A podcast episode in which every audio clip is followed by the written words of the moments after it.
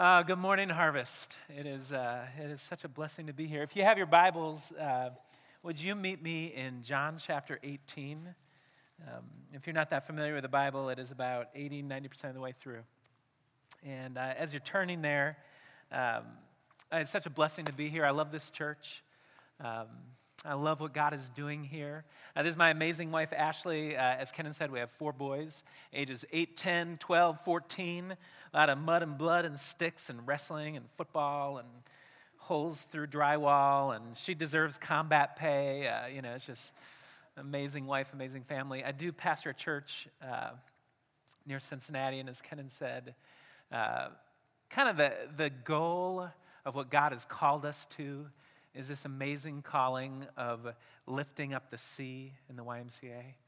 Um, I'm not sure if you're that familiar with the YMCA, but it has kind of become a global gym and swim, so to speak. But the original purpose was that it would be a disciple making, Christ exalting movement that would lift high Jesus all over the cities.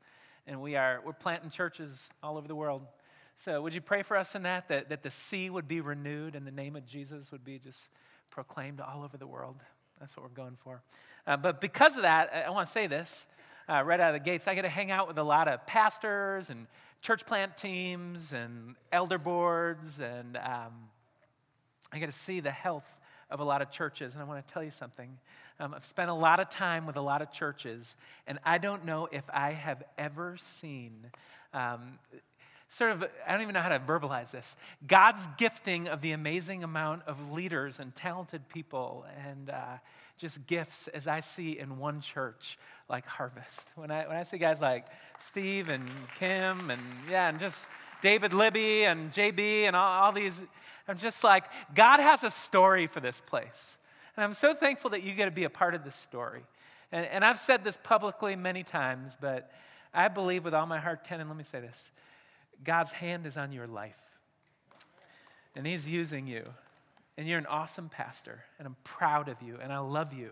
And for years and years, I've tried to figure out ways to hire you and bring you to Cincinnati, but I think I'd get shot on my way out of Memphis. So I'm to, we'll just leave you here and let God use you. Um, and Harvest, let me look at you in the eyes and tell you do not sit on the sideline at this church.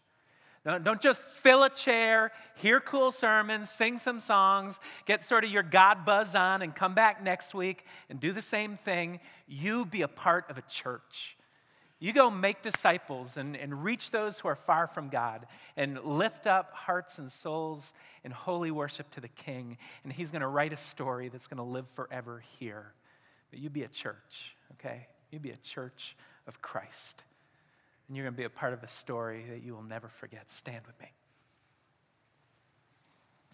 John chapter 18, let me look you in the eyes and tell you that I love what I'm about to teach you. And God has used these verses uh, to light up my heart with a deeper love for Him. Let me, let me just preview this for a second, okay? It's going to be a simple story. Two groups of people are going to take a walk to a garden. They're going to chain Jesus and take him away. End of story. And yet, there is a detail in this story that has caused me to say, I love Jesus. I will follow him to the end of my life because something happens in this story that I guarantee you that every single person in the story, their lives would have never, ever been the same. Something's going to happen in a garden a couple thousand years ago that alters lives. All right? And I'd love to read it to you. John 18, verses 1 through 11. When Jesus had spoken these words, he went out with his disciples across the Kidron Valley, where there was a garden which he and his disciples entered. Now, Judas, who betrayed him, also knew the place, for Judas often met there with his disciples. So, Judas, having procured a band of soldiers and some officers from the chief priests and the Pharisees, went there with lanterns and torches and weapons. Then Jesus, knowing all that would happen to him, came forward and said to them, Whom do you seek? They answered him, Jesus of Nazareth. Jesus said to them, I am he. Judas, who betrayed him, was standing with them. When Jesus said to them, I am he, they drew back and fell to the ground. So he asked them again, Whom do you seek?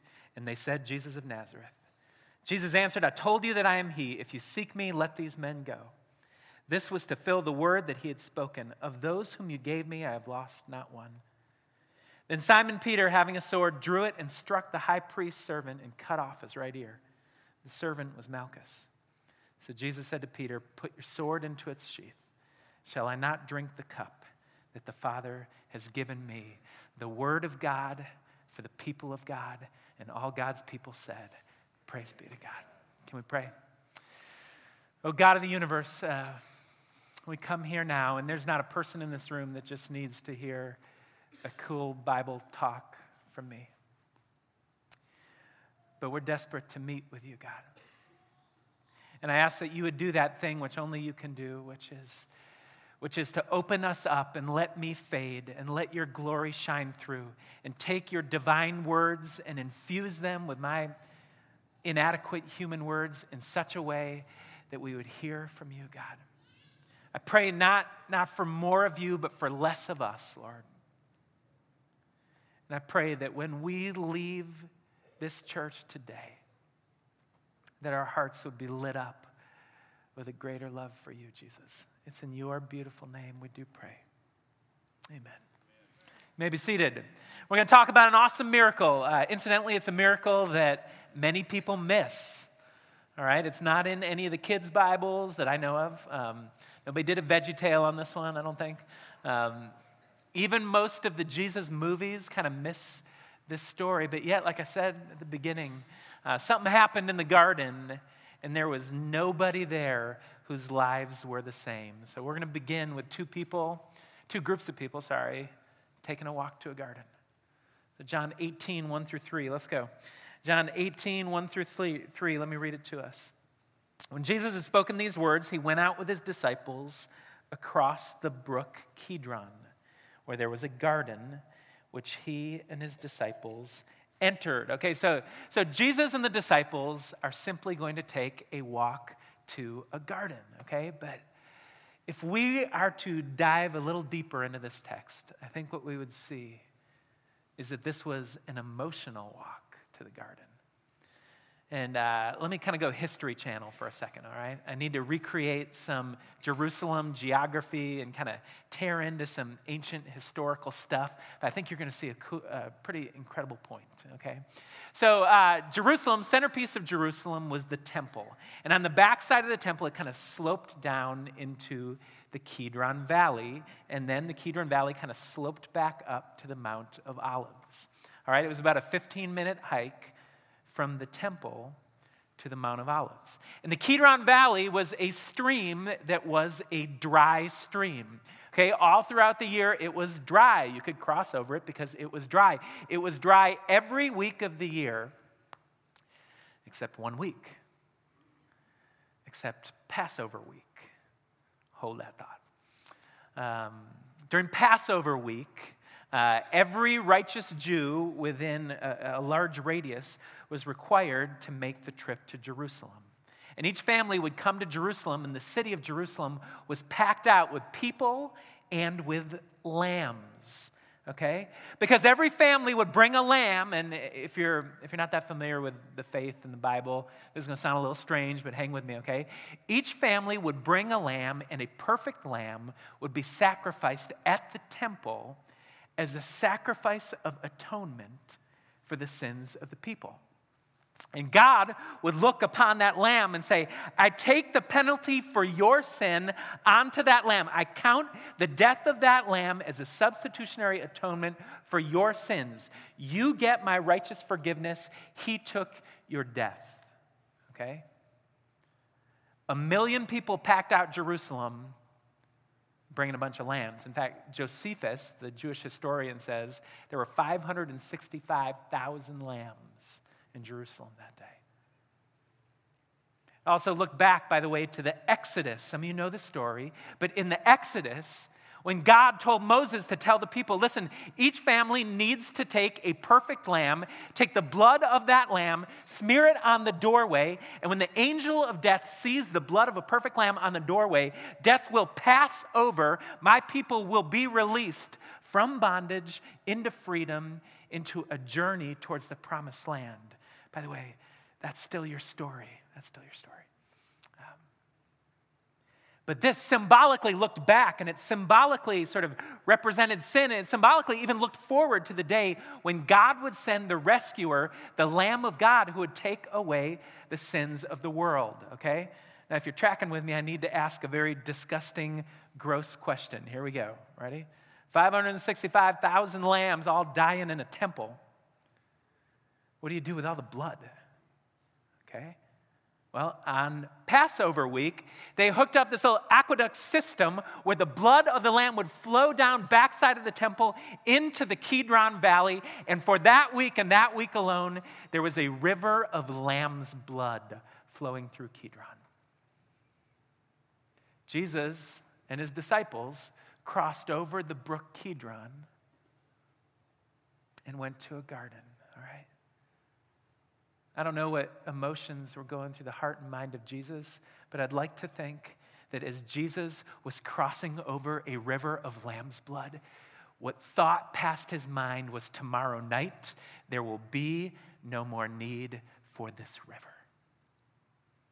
Because I'm the Lamb of God, I'm the rescuer, and I will be spiked to a Roman cross, and I will bleed and die, and me, the perfect Lamb of God, will shed my blood for the sins of the world thousands of years, millions of lambs, pointing forward to the moment where Jesus would finally say, It is finished. I'm done. The blood has been shed. No more need for this river. Amen. It was an emotional walk up to a garden. But can I tell you something? It was also, uh, I think John is pointing out, that it was a planned walk to the garden.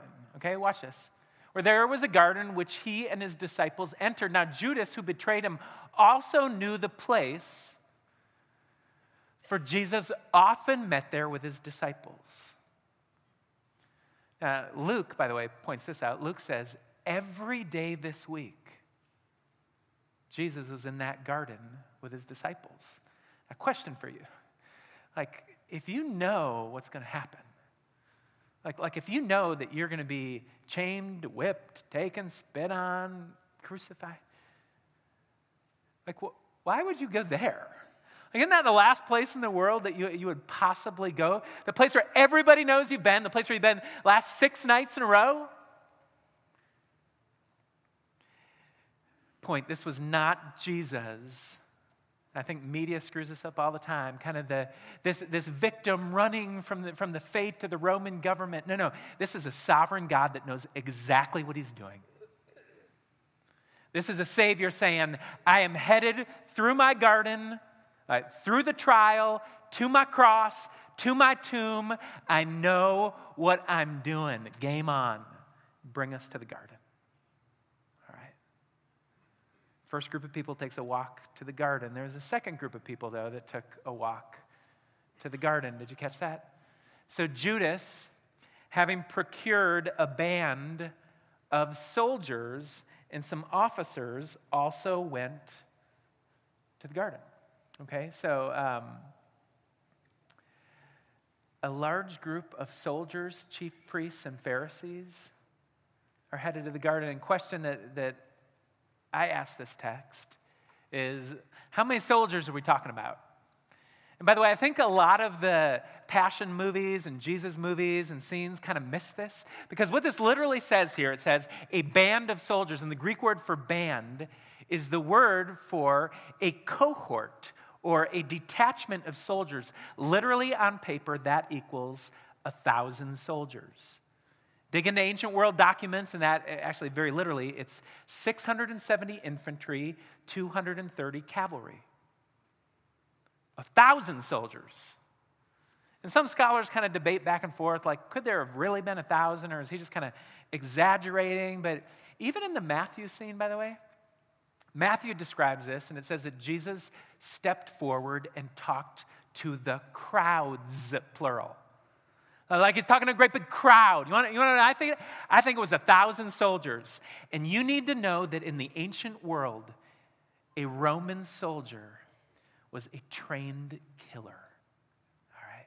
This was the Green Beret or the Navy SEAL or the Army Ranger of the day.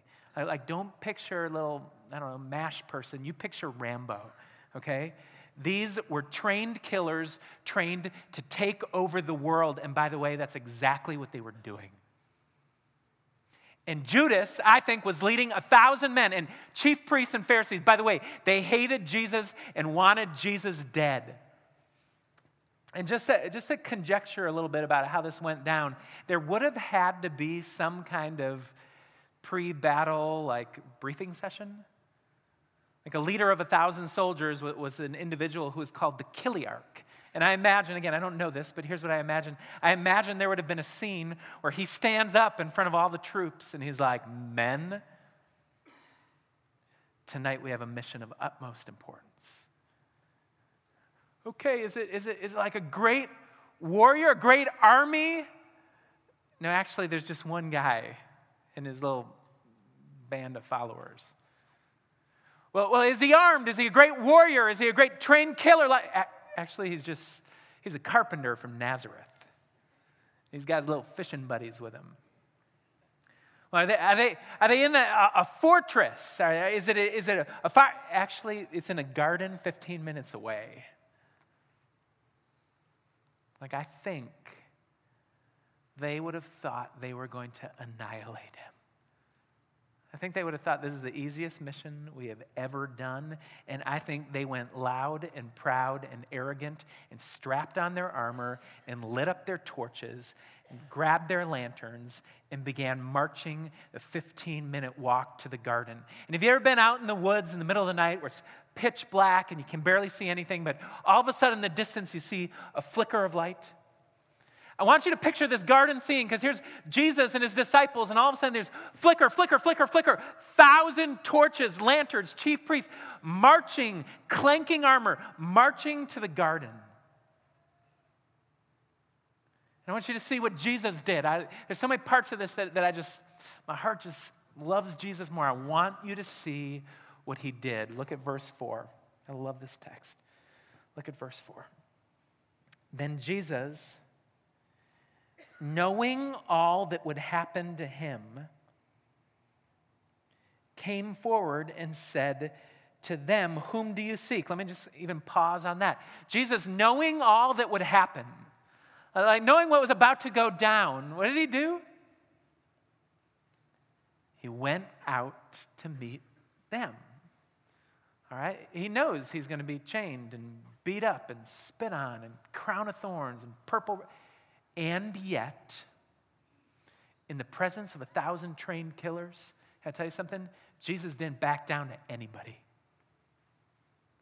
He stepped up. It was as if he said, Hey, do you want a piece of me? Because I'm right here. I'm not running. I'm not cowering. If you would please wipe away the stupid, like, like American, like media mindset of Jesus, the 120 pound weakling with the white toga, manicured fingernails, long feathered hair that looks like this effeminate, soft little weakling. Wipe that away because here is the Savior of the world stepping up to a thousand trained killers and saying, You want a piece of me? Because I'm right here. I'm not running. I'm right here. Amen? It's the kind of Savior I will worship. That's the kind of king that he is. And if that scene lights your heart up, watch this. Verse 5. Verse four, end of verse 4. Whom do you seek? They answered him, Jesus of Nazareth. Jesus said to them, I am he. Judas, who betrayed him, was standing with them. Verse 6 When Jesus said to them, I am he, they drew back and fell to the ground. Amazing. Um, Jesus said a sentence, and a thousand Rambo like killers hit the dirt. Now, I'm a football coach, all right? I coach youth football.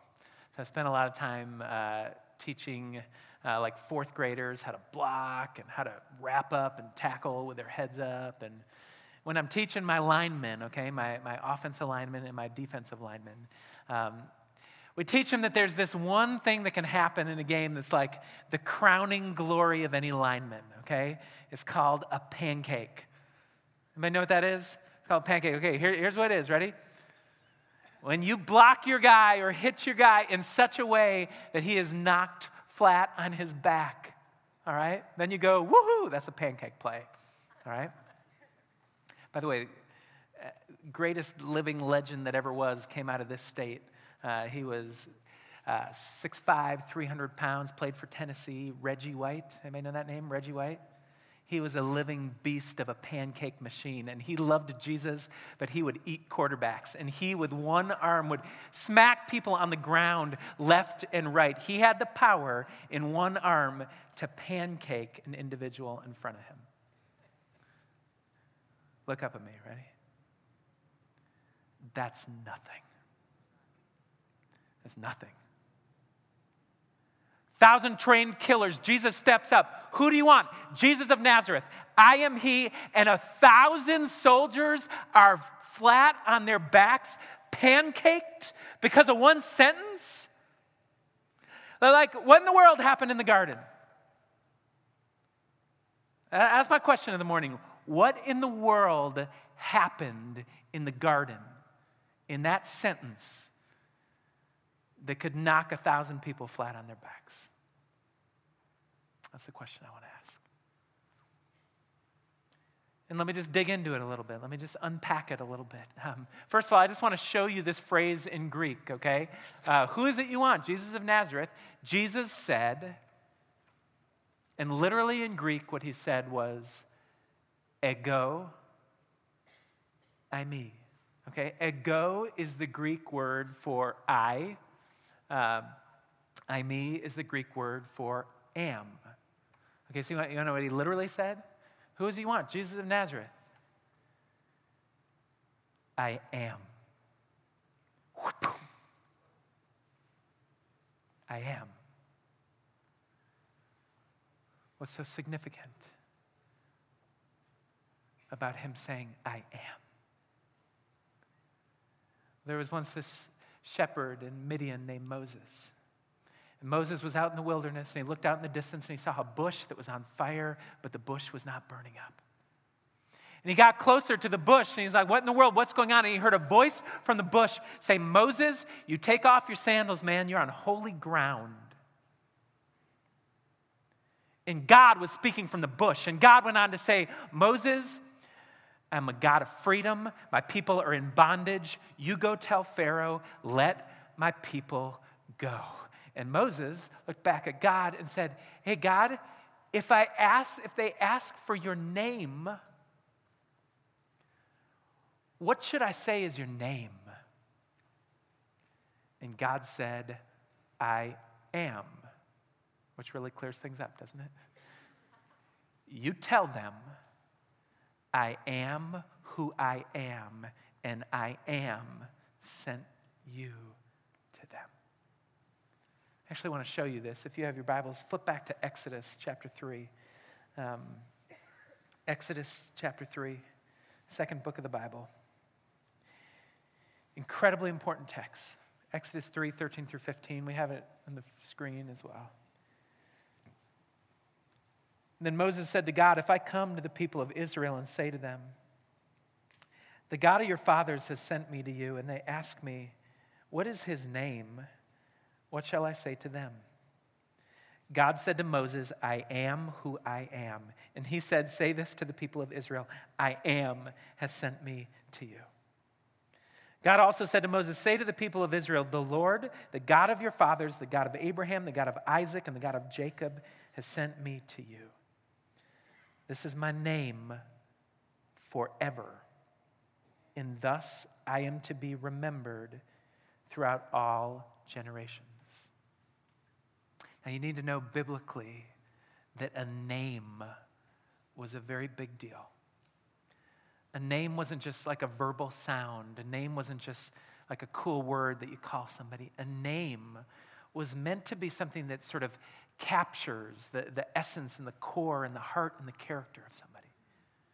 A name was a huge deal. I like, like a, a name somehow implicated their very presence. A name was this Uh, amazing category. Kenan and I, we've, we've spent years trying to help name each other's kids, like name books, agonize. What do you think about this name? So, so I was like, if a name's a big deal, I don't, I don't want to miss this. So let me, by the way, so we went Caleb, the great warrior of God who wholeheartedly followed God, and, and, and Daniel, the, the great righteous judge who, who followed the Lord, and, and Hudson, the great missionary who, who took the gospel to China, and Jackson, the great running back from the Auburn Tigers that broke every record.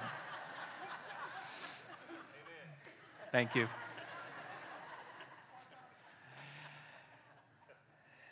The most sacred, beautiful, incredible word in the entire Bible is the name of God. It, it's so profound I don't even know if I can explain it. There's all these texts that sort of rattle my mind, like, like Solomon built the temple for the name of God to dwell. What does that mean? Like he built the temple for his name? The name is meant to be one's character, one's presence, one's. So let me explain to you the name of God. And by the way, scholars just deliberate over this over the years. These are sort of three of the big ones, okay? If you're taking notes, I'd love for you to write this down. The name I am proclaims, don't miss this, the sovereignty of his name. Meaning, he is a God that's not bound by time. He is a God that never had a beginning, never has an end. You and I, hey, we live in the presence, we know the past, uh, we have no idea of the future. But God never had a beginning and He never has an ending. And therefore, even if we were to peer into heaven right now, we would see multitudes of angels. And the song on their tongues is Holy, Holy, Holy is the Lord God Almighty, who was and is and is to come. Meaning, he just knows. He knows all. And if you're taking notes, I, if I could get that first deal down in just two words, it would be I know. I am means I know. Okay, he just knows all. Secondly, um, I am proclaims the power of his name. Okay, meaning he's the only being that is self sufficient. He's the only being that doesn't need anything. He's the only being that is just all powerful. Um, Mary to the angel Gabriel. How can this be? Gabriel to Mary. Is anything impossible for God? His power. His power. So, so he is the only being in the world. If the first one would be, I know, the second phrase would be, I can. You just fill in the blank. I can. I am all powerful. And finally, and probably, probably most importantly, and probably most what we might miss this morning, I am is the loving, protective nature of his name. Yahweh. Yahweh means I care about you. I can do anything. I, I was, I am, I, it's the, I care about you. I love you. I, Isaiah, fear not, for I have redeemed you. I have called you by name. You are mine. I love you.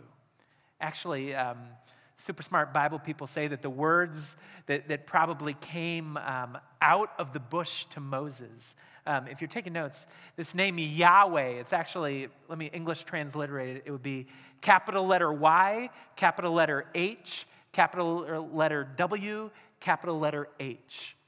And the way that it would come out would, would be like four breath strokes. Moses saying, Hey, what is your name? Yeah.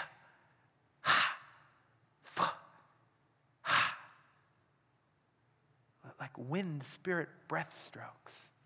You want to know my name? I know, I can, I care. You tell Pharaoh, I know, I can, I care. Sent you to him. You tell him that's my name. And many, many thousand years later, something happened that shook the world because Jesus showed up on planet Earth. And Jesus started teaching like nobody's ever taught before, and loving like nobody's ever loved before, and healing like nobody's ever healed before. He started, he started doing things, and, and it would shake the world. But the greatest thing that Jesus did, what absolutely caused more division than anything else that Jesus did, was the name that he claimed. All right?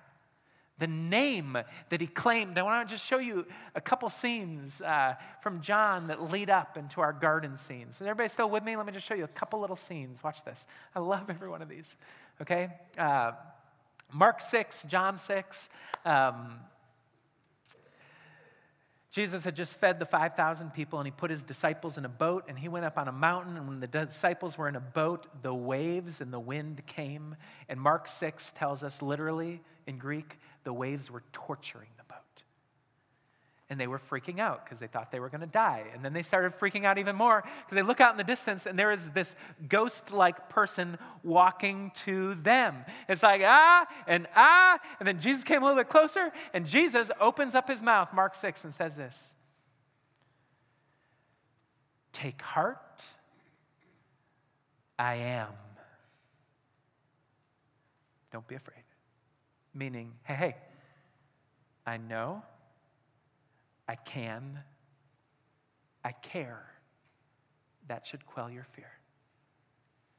And he stepped into the boat, and it went whoosh, perfectly calm. You've been on a, like a lake in the middle of the night, and it's just perfectly still. It went from torturing waves to perfectly still. And John, John talks about this scene too. Love, here's another overlooked miracle. Ready? But he said to them, It is I, or I am, do not be afraid. Then they were glad to take him into the boat, and immediately, watch this, immediately the boat was at the land to which they were going. Have you ever seen that miracle? Like, here's how I think it went down. I, I think I'm right on this. Jesus, big storm, I am. Whoosh, whoosh, and we're here. Like, like that's a pretty cool miracle, isn't it? For any like moms with young kids, they're like, "Are we there yet? Are we there yet? Are we here?" I mean, Jesus gets in the car and boom, we're here. Like, like, like immediately. Why? There's power in the name of Jesus. Don't miss this. Because Jesus has the name of God.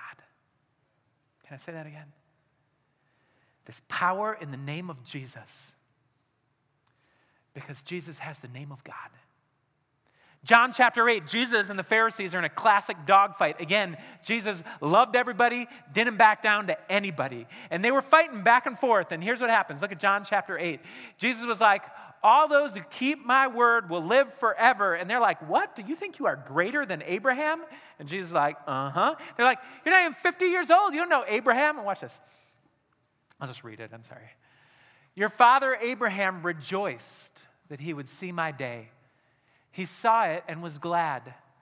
So the Jews said to him, You're not yet 50 years old, and have you seen Abraham? Jesus said to them, Truly, truly, I say to you, before Abraham was, I am. So they picked up stones to throw at him. But Jesus hid himself and went out of the temple. Can I ask you a question? Um, what happened in the garden?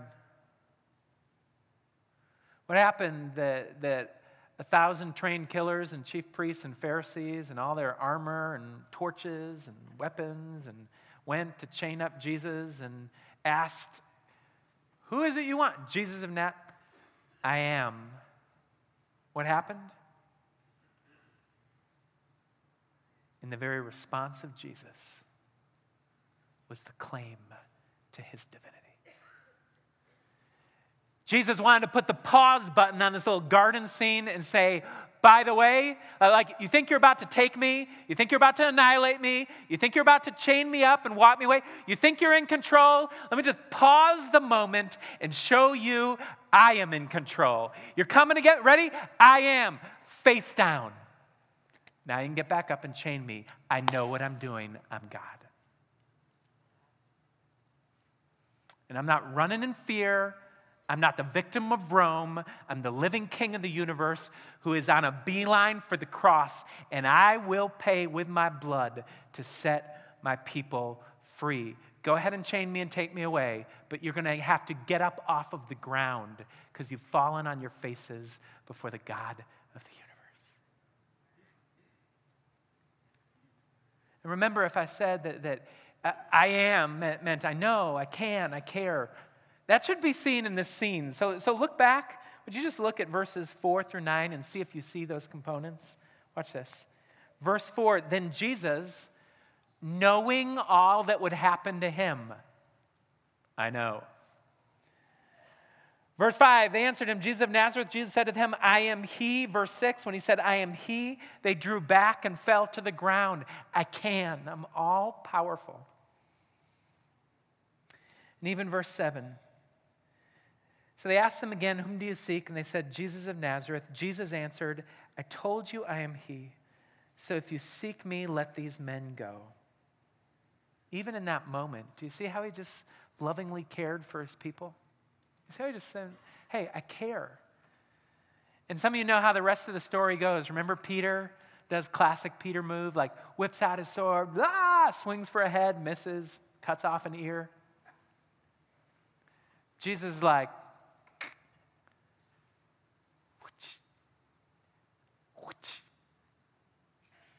I care about you, Malchus. Question for you You think Malchus's life was ever the same? He experienced the name of God. He saw a Savior that said, I know, I can, I care. You think the soldiers' lives are ever the same? They saw a God that said, I know, I can, I care. And I guarantee you, they walked back with a little less swagger. Can I try to get this text just out of the text and into our lives? Can we try to apply this? Um, several years ago, I was doing a wedding. Uh, it was in Boston, and when I was done with this wedding, this, this guy came up to me and he was visibly moved. He was shaken, and he, he had tears coming down his eyes, and he said, Hey, my name is Gavin, and I need to talk to you. I was like, Okay, Gavin, let's talk. Um, and he said, Something about what you said just moved me. I just, it just tore me up. And, and there's something else going on in my life, and maybe you can help me with it. I've got little kids, and, and it seems like every day, over and over and over again, we're watching this cartoon called The Prince of Egypt. Have you ever heard of it? I was like, Yeah, I've heard of it. Um, he said, I don't believe. I'm an agnostic. Like, I don't know if any of what you're saying is real or not. But there's a scene that I just keep watching over and over in the movie when, when a voice from the bush says, I am who I am, I break down in tears. Can you help me with that? And I said, Gavin, I think I can. There's a God who knows and loves you and cares for you, and He's calling after you to be in a relationship with Him. And I shared with him the gospel. And for some of you here, um, let me just push into you a little bit. Um, it's my prayer and the prayer of the harvest leadership that these two weeks would be a radical turning point in your life. We're rolling into Easter. We're rolling into the time where we are going to celebrate the death and resurrection of Jesus. And for some of you, look up at my face, I love you. For some of you, it's time you came alive. It's time you stop playing this stupid church game. Maybe you've been in church all your life. Maybe you know all the stories. Maybe you've been doing the moral behavior, good thing for a long time. And it is time that with your heart and your life and maybe even your old physical being, that you would fall before the name of God and say, Jesus, I love you and I want to follow you. And the living King of the universe who was spiked to a cross and bled and died for you, just like Kenan said last week, will come running after you because he knows you, he loves you, and he cares for you. And it's time you give your life to Jesus. It's time. We're not playing a game. And as Kenan gets up two weeks from now and proclaims the resurrection and asks for people to give their lives to Jesus, stop wimping out and give your life to Christ. It's time. It's time. He's a God that can drop a thousand soldiers flat on their backs. What is your obstacle? Is it bigger than that? This is real. And we love you, and there's nothing like being in a relationship with Jesus who cares about moral behavior. Check the box, you're in church. We want you to know Christ, we want you to know his name.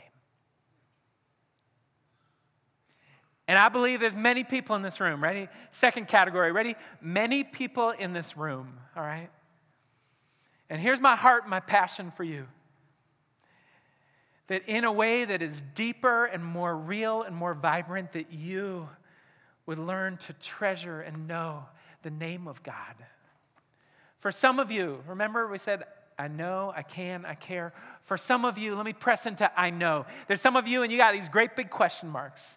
Like, God, why this? And why is this happening? And do I ever get a husband in my life? And, and, and why this question mark that keeps revolving back and back and back? And why this relationship that seems severed? And, and you are battling God with all these big questions. Look at me. I think I'm here to tell you this morning the name of God, that He's a God that still looks you in your eyes and says, I know. Like, I know, I wrote the story and I know where it's going and I've planned your life and I am going to get the most glory out of your story. And you need to lean into me and trust the God whose very name says, I know. For some of you, I know. That's what he's saying to you. And for some of you, it's I can. Maybe you got the diagnosis that just seems like your life got put on pause forever. Or maybe You've been praying for this person in your family for years and years and years and years and years, and there's no fruit. Or maybe you just have no idea what the future holds, and, you, and you've, you've kind of been trying to self manage on your own. You've kind of resigned to be like, maybe I used to pray for this, I don't see anything happening. And I think I'm here to tell some of you this morning that He's a God that can. He's all powerful. He doesn't always respond in our timing, but he can. And I don't even theologically get this, but he's saying, I'm a God who can do immeasurably more than all you ask or imagine, but I want you to ask me. And I want you to lean your heart and your life into the God who looks at you and says, I can. That's my name. And for many of you, and I believe this might even be the most profound category here you know that God loves you, like you know that theological category. You know that you're supposed to be in a relationship where you love God and He loves you. And yet, for some of you, it's maybe even difficult to believe that He likes you. That he just, he just cares deeply about you and he wants to walk with you. He wants to know you. He, he's a God that's just whispering throughout all the pages of Scripture, I care about you. And can I, can I just look you in the eyes and tell you something? For some of you, you know this truth. He cares. Like he, he, he cares about you. He loves you more than we can put to words. Amen. And for every person in this room, and I'm almost done, but for every person in this room, let me leave you with this picture. It comes all throughout the Bible. And I'm praying. I'm praying this for this church with all my heart. Ready? I don't want you to become just this, this, ah, just so much of the church. This is what I want for you. Ready? When Isaiah was in the presence of the Lord, it stirred his heart to worship. And he said, I'm in the presence of God. And he was face down before God. His heart was stirred up with this holy worship. When Ezekiel realized he was in the presence of the Lord, he fell face down before God and his heart was stirred up in holy worship. When John on Patmos was in the presence of the Lord, his heart was stirred up. He fell down in holy worship. When a thousand soldiers in the garden one day heard the name of God, they fell down. And my prayer is that with your heart, and with your lives and with your finances and with your desires and with every bit of your being that you would be a church that is not afraid to be face down before the one whose name is I am. Oh, Jesus, would you do this in us? I lift up this church to you. Jesus, this is your bride. This is your body. This is this holy temple of many different stones. And you dwell in the middle of it, and you are the groom, and you are our king, and you are our head. And you are the one whose name is I am. And I pray that your name would be upon this church. Put your name on us, God.